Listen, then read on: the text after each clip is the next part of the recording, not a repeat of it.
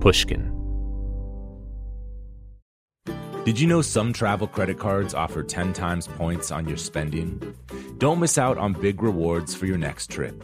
NerdWallet lets you compare smart travel credit cards side by side, curated by an expert team of finance nerds. What could future you do with better travel rewards? A free flight? A room upgrade?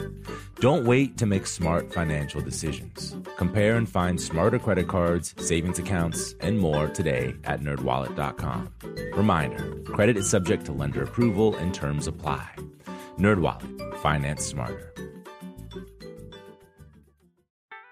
Willie Nelson, Waylon Jennings, Kris Kristofferson. Before they were legends of outlaw country, they were lost souls looking for their sound. Don't miss Mandy Moore and the new scripted Audible original, The Boar's Nest Sue Brewer and the Birth of Outlaw Country Music. Discover the true untold story of the extraordinary woman behind the outlaw country music movement and its biggest stars. Hear how one woman's vision and her tiny living room, far from Nashville's Music Row, became the epicenter of a musical movement.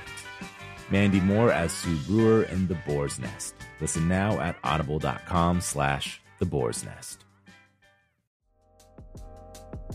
The most innovative companies are going further with T-Mobile for Business. The PGA of America is helping lower scores and elevate fan experiences with AI coaching tools and 5G connected cameras. AAA is getting more drivers back on the road fast with location telematics. And the Las Vegas Grand Prix is powering race day operations with 5G connectivity, giving fans an experience at the speed they deserve. This is accelerating innovation with T-Mobile for Business. Take your business further at tmobile.com/now. Hey everyone, today we begin our month-long celebration of Black Music Month with PJ Morton, the New Orleans-based singer-songwriter, producer, and keyboardist of Maroon 5. Morton recently earned a Grammy Award for Album of the Year for his contributions to Jon Batiste's We Are.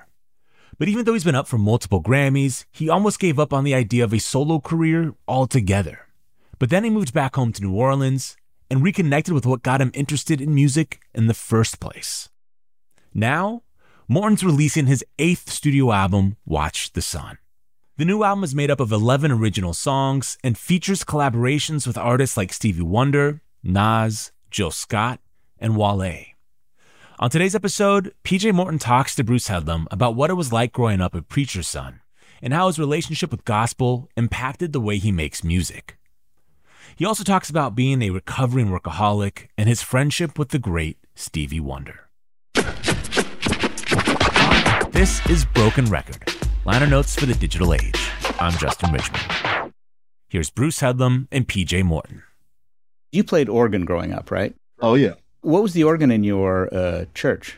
Yeah, like a B three. Oh, it was okay. Yeah, it was a B three. Um, yeah, my my brother in law taught me. I learned on the job basically and by ear, you know. But he taught me to draw bars and settings, and I, Right. I kind of just built from there. Yeah, I was amazed to hear that. Well, I heard it on your record. You said it. You don't read music, I don't read music. Yeah. so you learned to play in church mm-hmm. by ear. By ear, yeah, one hundred percent. Wow. It kind of blows my mind, you know. I, when I think about the things I can play, I just remember not being able to play, Mhm. and then I remember being able to play. I don't really remember learning. Like the only thing I remember, I would just play the same thing over and over, and then I would make a mistake, and my ear would say, "Oh, that's the chord from that song." Oh, that's how they did that. It literally like one foot in front of the other. Now, your album New Orleans Mm-hmm. Begins with a tape of your father, Paul S. Morton, That's right.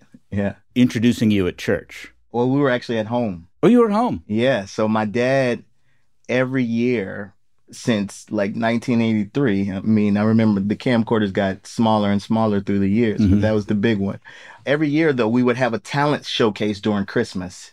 It was me and my sisters. We all had to do something. You know, my sister was a singer. Mm-hmm. You can see me through the years go from drums to trying to play guitar to finally you see me settling on piano about seven years old or eight. You know, Oh, okay. and uh, that was I think that was eight or nine. Do you remember what you played? Yeah, I used to think I invented this. Uh, uh, it was like, Oh no. Da, da, da, da, da, I uh-huh. really thought that I wrote that. I don't know Okay. why, why I thought that, but that was what I played. I remember that clearly. Now, you were playing in church. Your father ran the church. oh yeah, he was the pastor and of course a, an amazing singer as well. So music was really important. Yeah. Yeah. Now, what was the relationship between church music and secular music in your house? Because your dad is a very big gospel singer. Yes. He's a very big gospel singer who also was born and raised in Windsor, Ontario, Canada. So he was right across the tunnel from Detroit. So there was so much music in gospel, of course, the Winans and Clark sisters, but Stevie and all of that stuff that was happening as well. So there was a high appreciation for music in the house. And it was almost like you could listen to it because not on Sundays. We weren't allowed to listen to secular music on Sundays on the radio. It would had to be gospel music. Uh, but one of my, my dad's favorite singers was Anita Baker. I remember Michael Jackson and Prince and Stevie and Whitney Houston. I remember hearing that stuff in the household too, here and there. You know, one of your dad's big hits, Let It Rain, Yes. which he did after Katrina. He does a little purple rain in there. It's a little purple rain. Yeah, I used to tra- I used to travel with him as he ministered, you know, Mhm. the, and did revivals and stuff. We would go full purple rain on there. So Oh, is that right? Yeah. So that's that's what I mean by the influence was always there. My dad is a musician, so you know, as a musician, you can't pick and choose what's good and bad. I think it became more of an issue if you decided to be a recording artist doing that. You know, once you decided, oh, I'm gonna be a secular artist, that is kind of when you started to get some pushback. Okay. And did you get pushback from him? I did, yeah. Initially, I got pushback because I was a very young songwriter. So I think for a preacher's kid, it always comes off as rebellion at first. You know, Mhm. he's just trying to go against what we're doing. you were a PK. I'm a PK. Yeah, Yeah. I'm a PK. But for me, it was much purer than that. And it was coming from a real place. And I think once they realized it wasn't like a rebellious phase, they became like my number one supporters. It wasn't, this is the family business. Yeah, I felt that pressure initially. I, I was, it's me and my two sisters. I'm the only boy. I'm his namesake. You know, the J Mhm. is for junior, you know? so it was almost like that path was written out for me. I mean, it was like, this is yours, you know? But for me, I didn't want that. And my dad never quite put that pressure on me. It was more coming from everybody else, members or like just in general, because my dad was known outside of just our church. Of course, he traveled all around the world. And I think everybody just assumed that. So I felt the pressure from everywhere. But internally, I think my dad saw something in me and saw that I was going to be different. And, and he eventually empowered me to do that. He came around. Oh, yeah, big time. I don't know the, the gospel style so well. Is there a lot of Detroit gospel and what your dad did? Mm-hmm. Oh, yeah. What's Detroit gospel? What's New Orleans gospel? I think New Orleans gospel always felt like New Orleans music in general. It was, I think, the blues and the jazz of all of that was all mixed in. Detroit at that time when I was growing up was always kind of ahead of the game. I mean, when you talk about the um like the Clark sisters, Twinkie, who was the producer and one of the lead singers of the Clark sisters, it sounded like Stevie Wonder. It just had gospel lyrics. So they were mm-hmm. pushing that line of it feeling like what current music was doing. She said she got that song from like Master Blaster, you know, but it's saying, You made my day. You made my way. So it was like very modern, you know, Right. for that time. And New Orleans, I think, was still in the.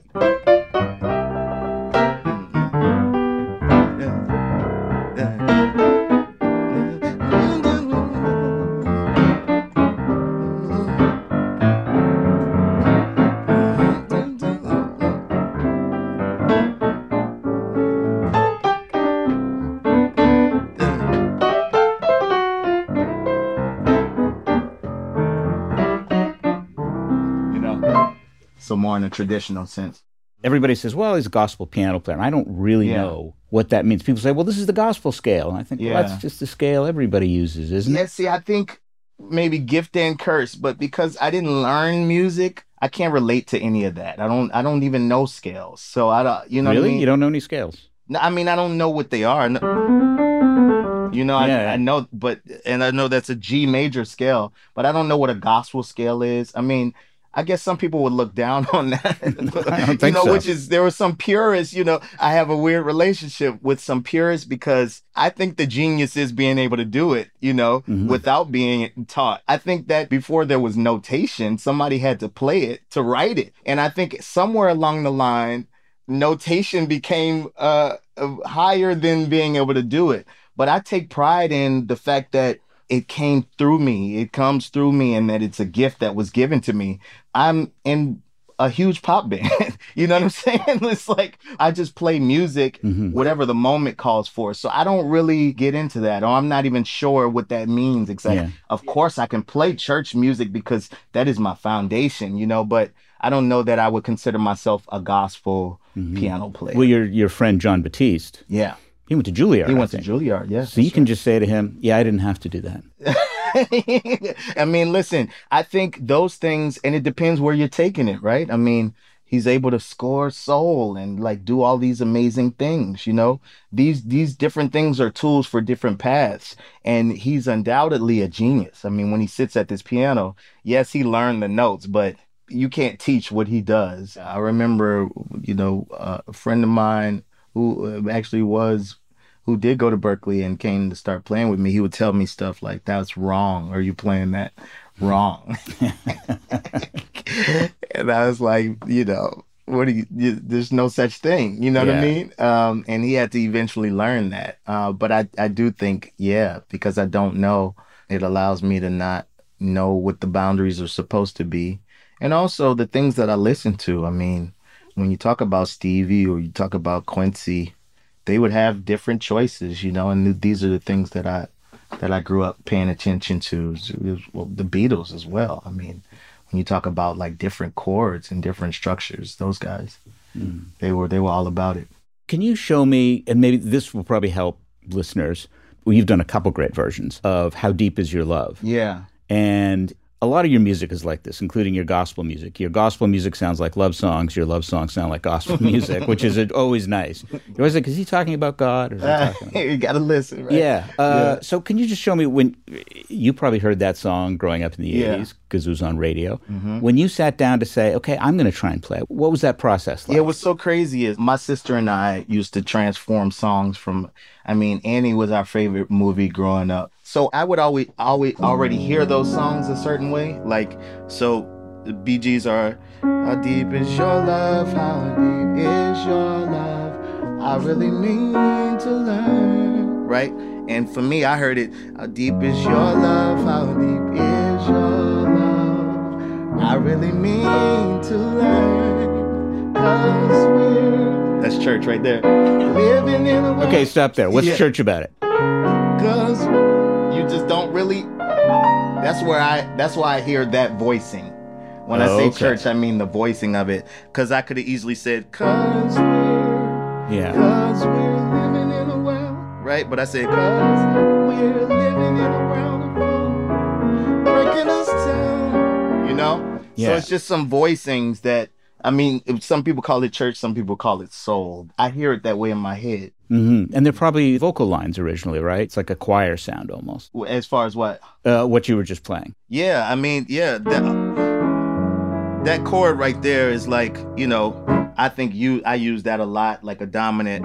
Um, but I hear those voicings, those harmonies. That's a very Yeah. gospel thing as well. Yeah. Wow. Did you ever hear from Robin Gibb or I guess Barry Gibb, pardon me. Very, right? yeah. Um, I did. Well, I heard from the social media accounts. Oh, okay, yeah. So that's how you I talked to somebody, but no, I got word that they loved that version, and uh, I'm I'm honored, man. It was always one of my favorite songs, and it was a last minute decision to record it. It became one of. But I have to play that now. You know, You recorded that on, is that on Gumbo? it's on Gumbo, and then Gumbo Unplugged with Yebba. Yeah. And then I did it on the piano album again with Alex Isley, a totally uh, different, broken down piano version. Yeah, which is a great, great. Your, your whole piano record is. Oh, thank you, man. Is fabulous.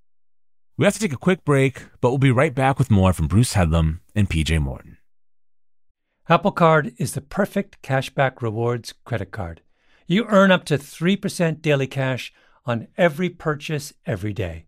That's 3% on your favorite products at Apple, 2% on all other Apple Card with Apple Pay purchases. And 1% on anything you buy with your titanium Apple Card or virtual card number.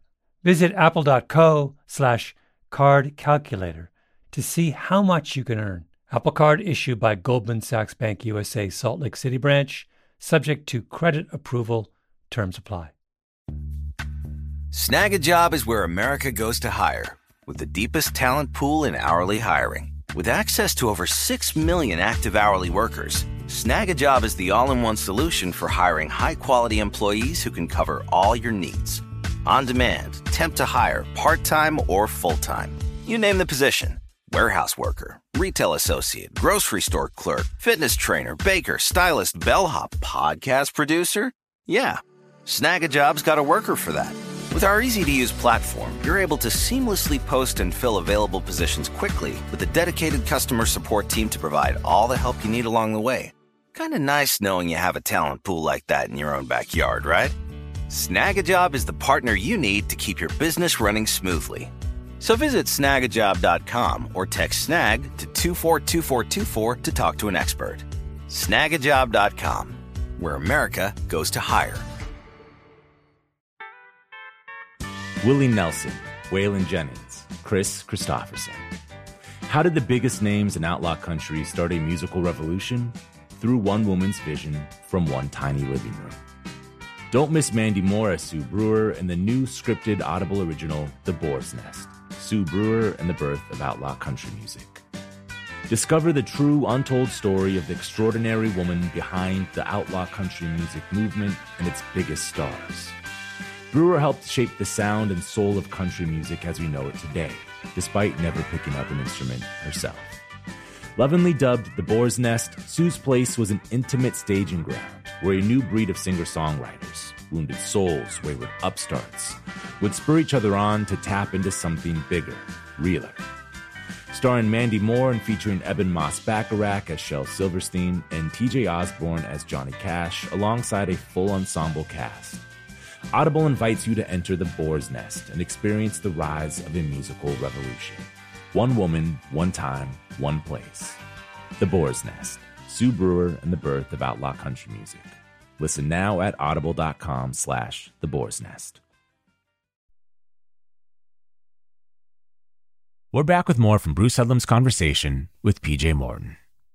Did you study a lot of the traditional New Orleans players? You remind me of Allen Toussaint, maybe because you're a songwriter Yes. and you accompany a lot of people. I was a church kid, right? So I missed a lot of that. And because I didn't read, I didn't go through the traditional jazz path in New mm-hmm. Orleans. You know, it kind of made me an outcast actually growing up there because I didn't fit into any New Orleans box really. I Allen Toussaint later on in life became a blueprint for me because he represented what I wanted to be, you know, which was New Orleans through and through, but really lend my hand outside of New Orleans as well in a big way. The way he had a studio in New Orleans that was all his own, you know, it was a blueprint for me. And you're right, the way he was a producer for a lot of different artists is how I saw myself. So Allen Toussaint was he was the person I looked to to say that's what I want to be. But that came later on in life. He was a couple uh, generations ahead of me. But no, I didn't. I didn't study in that way. I was studying gospel musicians, and then I got one like Chick Corea. And for me, though, although I was a musician, I was always drawn to the songs. It was always the songs over the playing, over the singing. So I never really studied outside of Chick. Um, trying to learn Spain. I I never really studied keys that way. I studied songwriters. So I was drawn to Stevie, of course. Like that's what started it all for me. Do you remember what the song or album was with him? I do. I don't remember if it was an album, but a friend of mine gave me a cassette tape. And I knew I'm an 80s baby, right? So I knew I just called to say I love you and, you know, part time lover when I was, you know, I knew those songs, but I hadn't heard that early voice. And it was, uh, I never dream you leaving somebody. That's the, that, that song. I can remember playing that cassette tape and hearing that and like my mind just like, how does why is this making me feel this way you know? Um and soon after uh he gave me donny live donny hathaway live. It seemed like that was happening all like back to back to back in my life. I don't remember how much there was a break in it but then i heard the beatles and i'm like whoa like what are these melodies? And how are they saying the same thing but a different way? And then that got me to James Taylor somehow. I actually was watching an award show and they they were honoring him and they were playing Fire and Rain as he was walking up. And I was like, what is that? You really were a church kid. You hadn't heard James Taylor. Or I hadn't heard James yeah. Taylor. And I knew the big stuff, you know, but like it was a different mind as a songwriter. It was like I started to want to do that. How old were you when you heard Stevie Wonder and Donny Hathaway? That was like 12. Mhm. Somebody gave me that stuff at 12. Like again, I had heard Stevie and he was just a part of it, you know. Uh, I hadn't heard Donny actually, but that was about 12 or 13. The Beatles, my mom told me stories because my name's Paul, and um, my little sister was born, and she got a lullaby CD, and it had "Hey Jude" on there. So I was really young at that time. I was probably seven, but I didn't really get to the Beatles until later. So, what was it like when you finally met Stevie Wonder? And how did you meet Stevie Wonder? So, like, met in person, there were a couple of like quick ones. Uh, I remember Kirk Franklin is the first person that introduced me to him in person, but that was really quick. And then 2013, I had a song called Only One that I wanted him to play harmonica on. Didn't know him at all, but I just was like, you know, I'm just gonna try.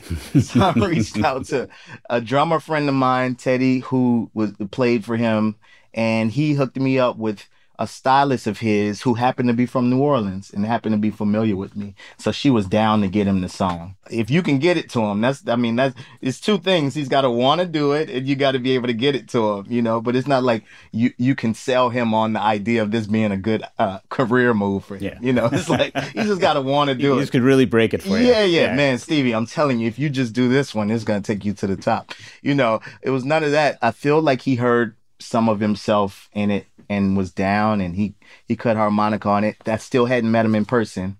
then we were on a plane, and I didn't know he was sitting behind me. And I went to the restroom, and Stevie comes behind me, like needing to use the restroom too. And I turn around, I'm like, Stevie, it's uh, it's PJ. You just did my song, and he was like, "Oh, I love that song," and we we connected then, and that was special. But it didn't really turn into a full relationship until maybe uh, three years ago. He invited me to uh, do um, Toys for Tots, his Christmas thing, and we did a song together. And we really started to build then after my album Gumbo first began. He told me he loved that song. He told me he wished that he wrote that song, which is, you know, I don't need any more compliments in life. Um, that's it. You know, that's it for me. And so now we have a bond that is, and I'm not over it, but he told me like, you can call me like you don't have to, you know, I'm I, we're friends. I'm like, you're Stevie Wonder though, you know. It's like more than I ever dreamed. This is that's the biggest that's the biggest thing I ever dreamed. So it's amazing. Have you ever talked about songwriting with him? We talk about it in a way. We more talk about life, but what's fascinating about Stevie to me is his recall. I don't have that. I can't I got if I don't record it in my phone and like have a voice note, I'll forget something great. He'll recall 10 songs that he's never put out that he's got and he'll just run through them. I think it just speaks to his genius, you know, that he can hold all of this stuff. Full songs. I mean, he'll play them for me. But we never really talked about technique or anything. I mean, I think he just appreciates what I do and he tells me he, he's not bashful about telling me how much he supports me. I think he, that in general, I don't think that's unique to me. He's very encouraging to artists and, and writers that he believes in. Now, you almost, you've done a lot of producing. I think you won your first Grammy for India Arie, I think. Yeah, well, well, not technically. So I had to, I had to come back. I thought the Grammy rules. I, I didn't get a trophy for that album. I wrote and produced on the album, and it won Best R&B Album. But I didn't produce a certain percentage of the album, Okay. so I didn't get a trophy for it. But yeah, I was a, a part of this Grammy Award winning album my junior year in college. Yeah. Wow. Did you take time off from college for that? No, I went right. It made me want to quit. The only thing that got me through is I had one semester left. I finished Morehouse in three and a half years, and that was my junior year, the first semester. And I was like, oh, this is all I want to do. Like, I got to get out of here. But I had like one more semester, so I'm like, let me just let me knock this out. That's my- the, that's the best summer proud. job ever. Oh, for sure. I was mowing lawns. You were you were winning Grammys. Man, it was amazing. I moved off campus my second year and met India Arie right there in the apartments we were living in. Well, her brother was living there, and she happened to be up there and heard me playing the piano, and we started talking about Stevie Wonder. And she hadn't put out her first Motown record yet. She let me hear that, and so when the other one came around, we were friends by then, and I had this little song and played it for her, and she loved it, and the rest was history. And you'd never produced before that? I had produced some gospel stuff. Yeah. Yeah, because my first placement as a producer was when I was 16. Mm-hmm. Yeah, 15 I did the song, 16 it came out. And so I kind of was used to it a little bit, but that in my mind that is the first thing that I I truly produced. But then after a couple of your own albums, you were gonna you were gonna stop doing solo stuff. Yeah. Why? What what was going on? Yeah, right before Gumbo, I was just um Gumbo was going to be the last thing. I think for me, I had been pushing independently for a long time and, you know, it's an uphill battle. I mean, it can be, you know, and I just felt like I didn't necessarily fit in. I would give these songs, I could write songs for other people, but when I did my presentation, it was just kind of like the labels didn't get it. You know, we went to every label at one time and couldn't get signed. Um, and I just felt like, all right, listen, I was in Maroon 5 a few years by then, and I'm like, you know, this is great. I mean, I'll, I'm fine, you know, I'll still produce and write. And I think part of it was I just wasn't successful at being myself, or it just hadn't come together. You know, so then I signed a major deal. I was with Young Money, uh, with Lil Wayne and Universal, and that was cool. It was a learning experience, but then that didn't work out. So I asked to get off the label, and I was indie again. And I'm like, you know what?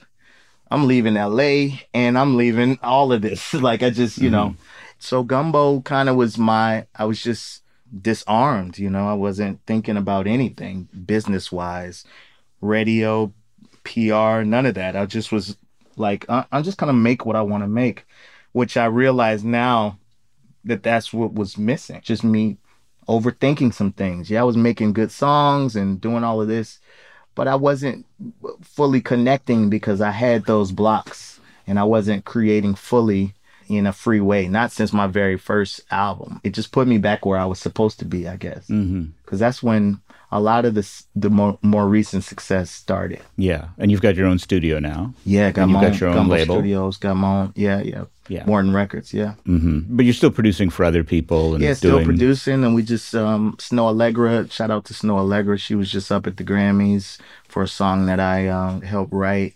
No, I'm gonna continue to do that. I just love other voices. I love other expressions. So I always wanna um lend my hand when I can when I can Yeah. add something. and you're going to restore Buddy Bolden's house. Yes, yes, yes. It was a, a happy mistake that happened. My after Katrina, it was a house not far from my parents' church, literally steps away. So the church bought up most of the land after Katrina and happened to buy this house, not knowing. No, we should explain who he is because Yeah. Oh yeah. Yeah. For sure. Um because that's that's part of where my passion comes from because I didn't know who he was growing up, unfortunately, and we all should. Buddy Bolden, the legend has it that he is the seed that planted jazz music. The story is that he was playing his horn too loud in the house. So his mom told him go outside. He goes on the stoop and plays it. The legend says you could hear him all the way like across town. And so a friend of his heard him playing and they formed the band that majority of the world says is the first time they heard jazz music. He died at a young age. He died mental illness, you know. there's a theory that he had a vitamin deficiency, Is that right? which is very common apparently Wow. if you were poor, and that it wasn't, you know, because people assumed it was schizophrenia, because I think he ended up in an asylum, but He that it may have actually been breakdown It may have been a nutritional. Wow. Yeah. something so simple now, right? Yeah. But like seemed complex then. Um, but I just think his story is important. There's literally one picture of him that exists, no recordings, Yeah. and we're still talking about him a hundred years later. So he did something, you know? Yeah. King Oliver played in his band. Different people That's played in his band. That's right. And that th- these are the people who carried on his story. Yeah. Um, so we got this house, which was actually low income housing before Katrina. It wasn't nobody was making a big deal about it, which is probably why my parents didn't know. Right. Um, so it's it's been sort of an uphill battle just because it was new for me. I was just excited about it. but never been in the nonprofit space, never had to raise money for anything. But this vision, man, is is so important. It's the house that he actually lived in, and then there's an identical house right next to it. So I'm calling it the past house in the future house. So I want his actual home, the left side of it, to be a small museum, just the lineage of New Orleans, which I think is not only jazz, but really American music. You know, our jazz didn't really turn into contemporary jazz. It turned into R&B with Fats and those guys. And I feel like Elvis was chasing Fats, you know, and, Sure. and became rock and roll, you know. So I just think that it's an important story to tell. So we want to do the museum and then the right side where he actually lived will be his house as it as it was lived in. And then the right house I want to make like an event center to continue that innovation. I want to teach everything from uh, except performance really because I think New Orleans has that covered, but I want to teach the things that maybe left him to die broke, you know, teach publishing and teach songwriting and teach engineering and, and law. So I'm I'm really excited about it. It has taken much longer than I wanted it to, but I, I'm still inspired and still passionate about the project and uh, can't wait to see it come to fruition fully. We'll be right back after a break with more from PJ Morton and Bruce Headlam. As listeners to this show, you probably consider yourself pretty smart. But how smart is your wallet? When you're looking to upgrade your wallet, it's time to turn to NerdWallet. Their expert team of nerds has the financial smarts to help you find the right financial products for you. Before NerdWallet, you might have paid for vacations with whatever was in your wallet, but you could have been missing out on miles you didn't even know you were leaving on the table. Now you can get a new card with more miles and more upgrades. What could future you do with more travel rewards? A hotel upgrade? Lounge access? Wherever you go next, make it happen with a smarter travel card. Don't wait to make smart financial decisions. Compare and find smarter credit cards, savings accounts, and more today at nerdwallet.com. Nerdwallet. Finance smarter. As with all cards, credit is subject to lender approval and terms apply. Snagajob is where America goes to hire, with the deepest talent pool in hourly hiring. With access to over 6 million active hourly workers, Snagajob is the all in one solution for hiring high quality employees who can cover all your needs. On demand, temp to hire, part time or full time. You name the position warehouse worker, retail associate, grocery store clerk, fitness trainer, baker, stylist, bellhop, podcast producer. Yeah, Snagajob's got a worker for that. With our easy to use platform, you're able to seamlessly post and fill available positions quickly with a dedicated customer support team to provide all the help you need along the way. Kind of nice knowing you have a talent pool like that in your own backyard, right? Snagajob is the partner you need to keep your business running smoothly. So visit snagajob.com or text snag to 242424 to talk to an expert. Snagajob.com, where America goes to hire. Willie Nelson, Waylon Jennings, Kris Kristofferson. How did the biggest names in outlaw country start a musical revolution? Through one woman's vision from one tiny living room. Don't miss Mandy Moore as Sue Brewer in the new scripted Audible original, The Boar's Nest Sue Brewer and the Birth of Outlaw Country Music. Discover the true untold story of the extraordinary woman behind the outlaw country music movement and its biggest stars. Brewer helped shape the sound and soul of country music as we know it today, despite never picking up an instrument herself. Lovingly dubbed the Boar's Nest, Sue's Place was an intimate staging ground where a new breed of singer songwriters, wounded souls, wayward upstarts, would spur each other on to tap into something bigger, realer. Starring Mandy Moore and featuring Ebon Moss-Bachrach as Shel Silverstein and TJ Osborne as Johnny Cash, alongside a full ensemble cast. Audible invites you to enter the boar's nest and experience the rise of a musical revolution. One woman, one time, one place. The Boar's Nest, Sue Brewer and the birth of outlaw country music. Listen now at audible.com slash the boar's nest. We're back with the rest of Bruce Headlam's conversation with PJ Morton. I do want to talk about this new album, Yeah. Watch the Sun. Yeah, of course. Tell me about the recording of this album. Tell me what you were thinking going into it. Yeah, well, I wasn't really planning on doing an album. I just was coming off of a like crazy run. I mean, I just went back to back to back with with music, uh, more than I ever had before, actually. But it just was rolling, so I was rolling with it. And then we got shut down. I was with Maroon 5 in South America in real time. The show started to get canceled. We had to fly back to the States. And when we got back initially, I had voice notes from like March 2020.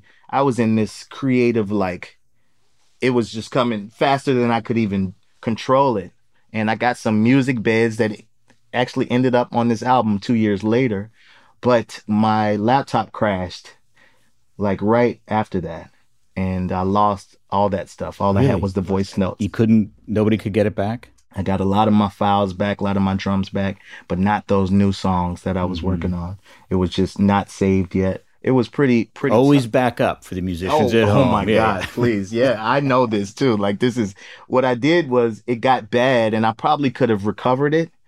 I went further than I should have and got this something offline that said it could save my files and it just my computer did something I've never seen before. It was so bad. I was just desperate.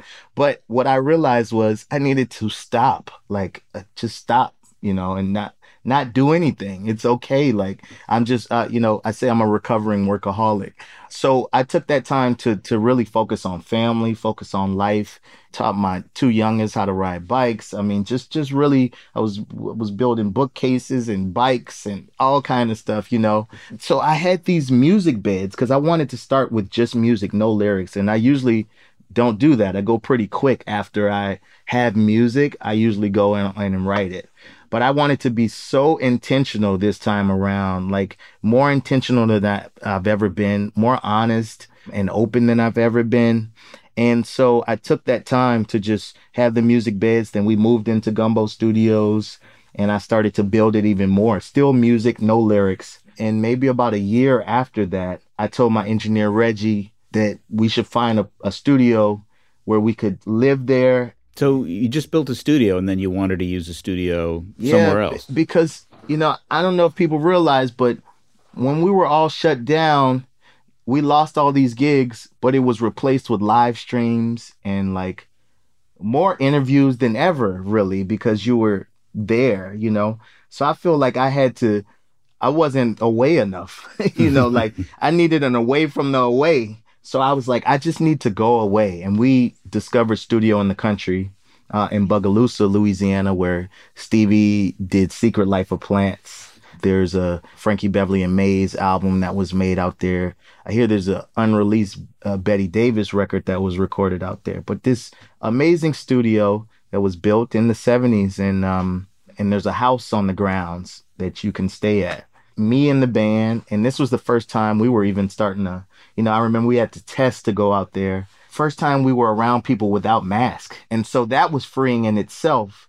And this place was so magical, it just made me want to write immediately. Like that's all I wanted to do. I threw myself into it. And this is the first time I started to write some lyrics. I feel like I had finally processed these things I want to say.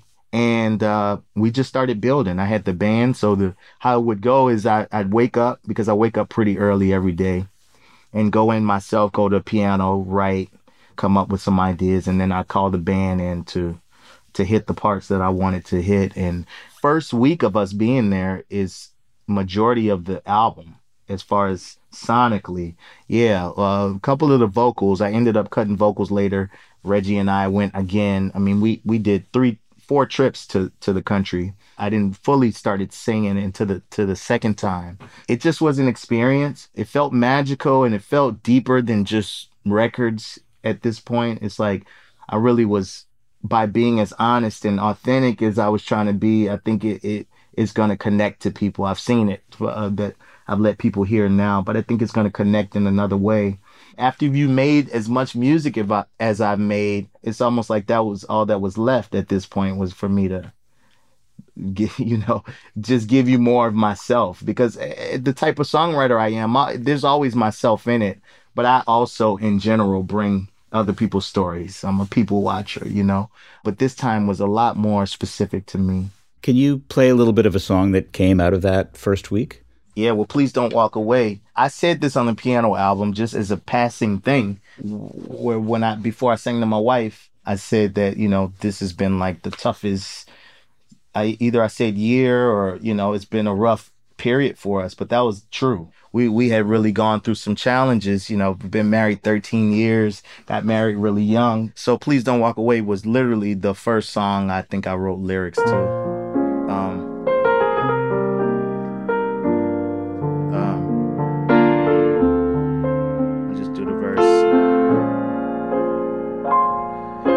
Gone this far. It's never been this bad. But I won't let it erase the memories of good times we've had. Oh, and even with everything uh, that we've been going through, oh, you never have to ask me. I still choose you. Oh, girl,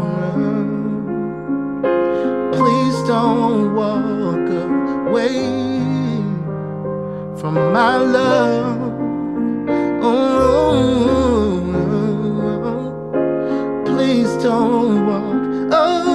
away from my love. Mm. Yeah. Yeah, that was the first one.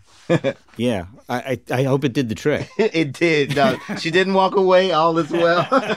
We're good now, said, man. yeah, I, I can't write another one like that. So you, wow, it's fabulous. Right. Yeah. What's crazy is we, we we were in a good space then. Like we had. It's almost like I have to process it and go through it first. Uh, in order to talk about what ha- I can't really talk about what's happening while it's happening. Uh, Usually, Yeah, but a lot of the albums very heartfelt, it's Yes. very vulnerable. I would say. yeah, it's very much about breakups or the possibility of breakups. It's Yeah. it's a tough album. Sure. When you sat down, you know, you play that for your band, and then you don't write music. So how do you arrange it with them? Yeah, well, thankfully, I mean, well, I do have, you know, Berklee graduates with me and stuff. So, but, but thankfully, all my guys around me are also church cats the way I grew up. So we communicate in a different way. It's not through, you know, sheet music. It's, it's through just talking. You know, I can call out a two or a five or a one, you know, or, or four. Um, so I know enough where we can communicate musically. It's not because I didn't go through school. It's not be- that I don't understand the movements of things. We we just kind of have come up with our own language, I guess. It's a shame they had to go to Berklee, really. Yeah. This guy's Uh, shout out take- to Brian. takes it takes them so long. Uh, so what's next for you? I am gonna get on the road. you know, I I miss that so much. We just did a few shows, and um, I can't wait to to play this new stuff live. I mean, it's made for it. I thought of the album in that way. The album just continues like my shows do. You know, it's not really a lot of break in there. They just flow from one to the other.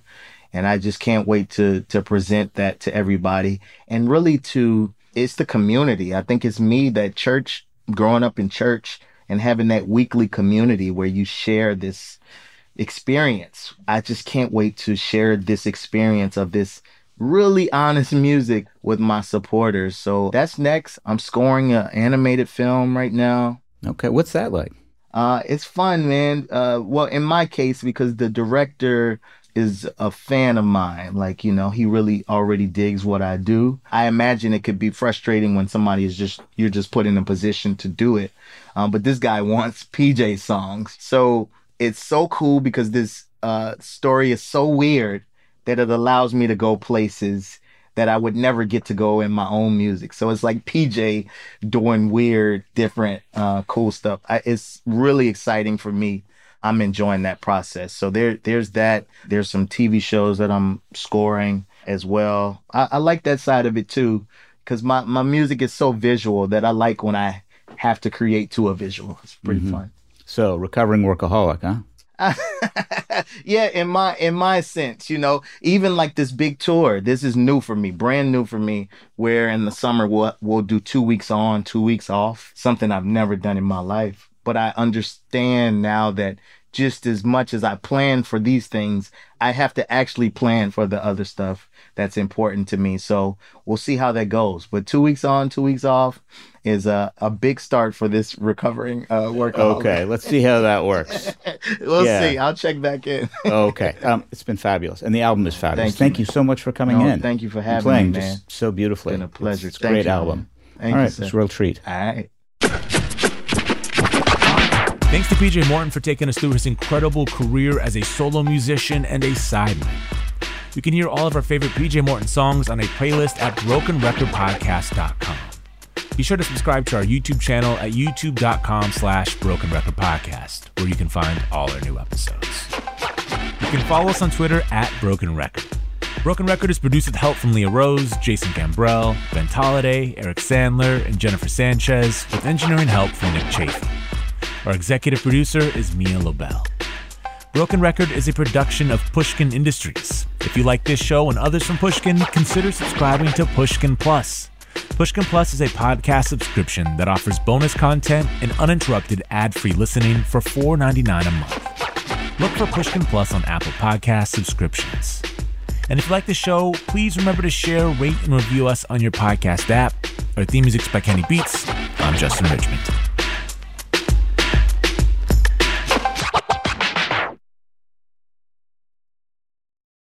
Did you know some travel credit cards offer 10 times points on your spending? Don't miss out on big rewards for your next trip. NerdWallet lets you compare smart travel credit cards side by side, curated by an expert team of finance nerds. What could future you do with better travel rewards? A free flight? A room upgrade?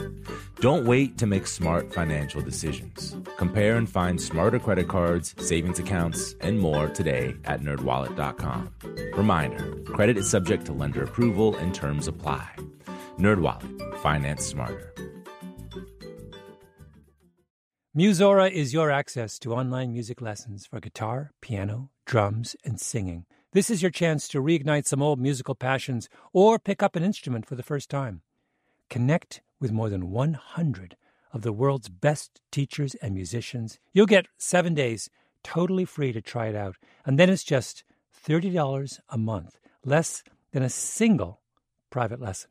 I mean, why do we do Broken Record? Not just because we love hearing from great musicians. We do it because we think that there is something beautiful about the appreciation of music. Don't you think we need more of that in our lives these days? That's the mission of Musora to inspire, educate, and connect musicians. Enjoy unlimited personal support, weekly live streams, student lesson plans. It's like having a personal music teacher, only much, much better. Just go to musora.com, M U S O R A.com, to start a new musical journey today. It all started with two federal agents who heard a rumor. She mentions, well, there is this alleged murder to have taken place. There was just one problem. They had no clue who the victim was. We have to do our job, and we have to find out who did they kill? It had been 15 years since this alleged murder. Was it still possible to unearth the truth? I used to watch um, the Unsolved Mystery shows, and I often thought about calling because I was like, "This is this is not right. How can a person get killed and no one knows anything?" I'm Jake Halpern, and this is Deep Cover The Nameless Man. Listen wherever you get your podcasts. And if you want to hear the entire season right now, ad free, subscribe to Pushkin Plus on our Apple Podcast show page or on pushkin.fm slash plus.